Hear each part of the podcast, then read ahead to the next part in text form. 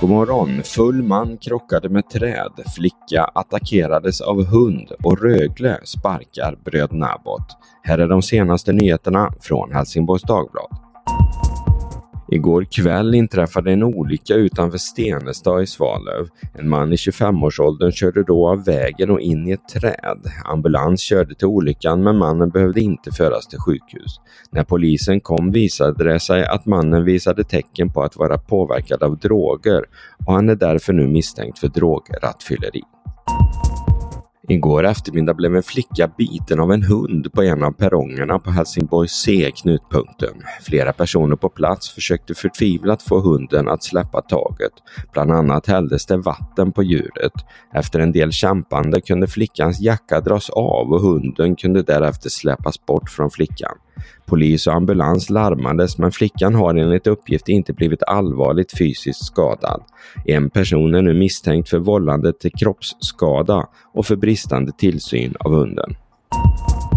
Sent igår kväll kunde HD-sporten avslöja att Cam och Chris Abbott, tränare respektive sportchef för Rögle, får sparken. Det är efter en tid utan riktig framgång. De båda bröderna har under sina sex år i klubben lett spelarna till stordåd, framgångar som lyft och påverkat hela Ängelholm. Men nu är det alltså över för bröderna. Följ nyhetsrapporteringen i ämnet under dagen på hd.se.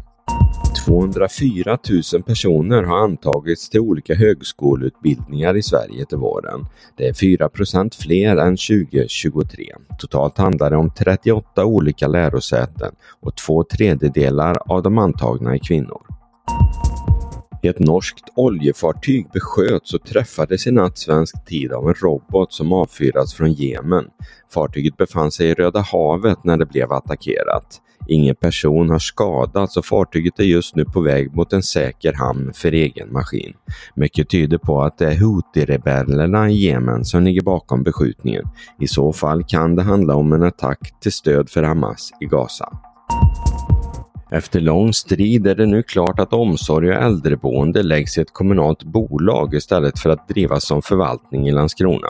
Det är den styrande majoriteten som driver igenom förändringen. Syftet är att göra verksamheten billigare, runt 20 miljoner kronor, tack vare att staten då betalar tillbaka moms. De menar också att verksamheten kan bli bättre eftersom den då genomlyses.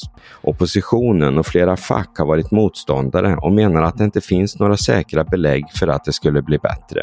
Men vid kommunfullmäktigemötet igår kväll fattades det slutliga beslutet. Och så vädret. Det blir fortsatt mulet över nordvästra Skåne men varken regn eller snö står i prognoserna. Vinden blir svag och blåser från nordost. Det var allt från Helsingborgs Dagblad den här morgonen. I studion Peter Färm. Läs mer på hd.se. Vi hörs!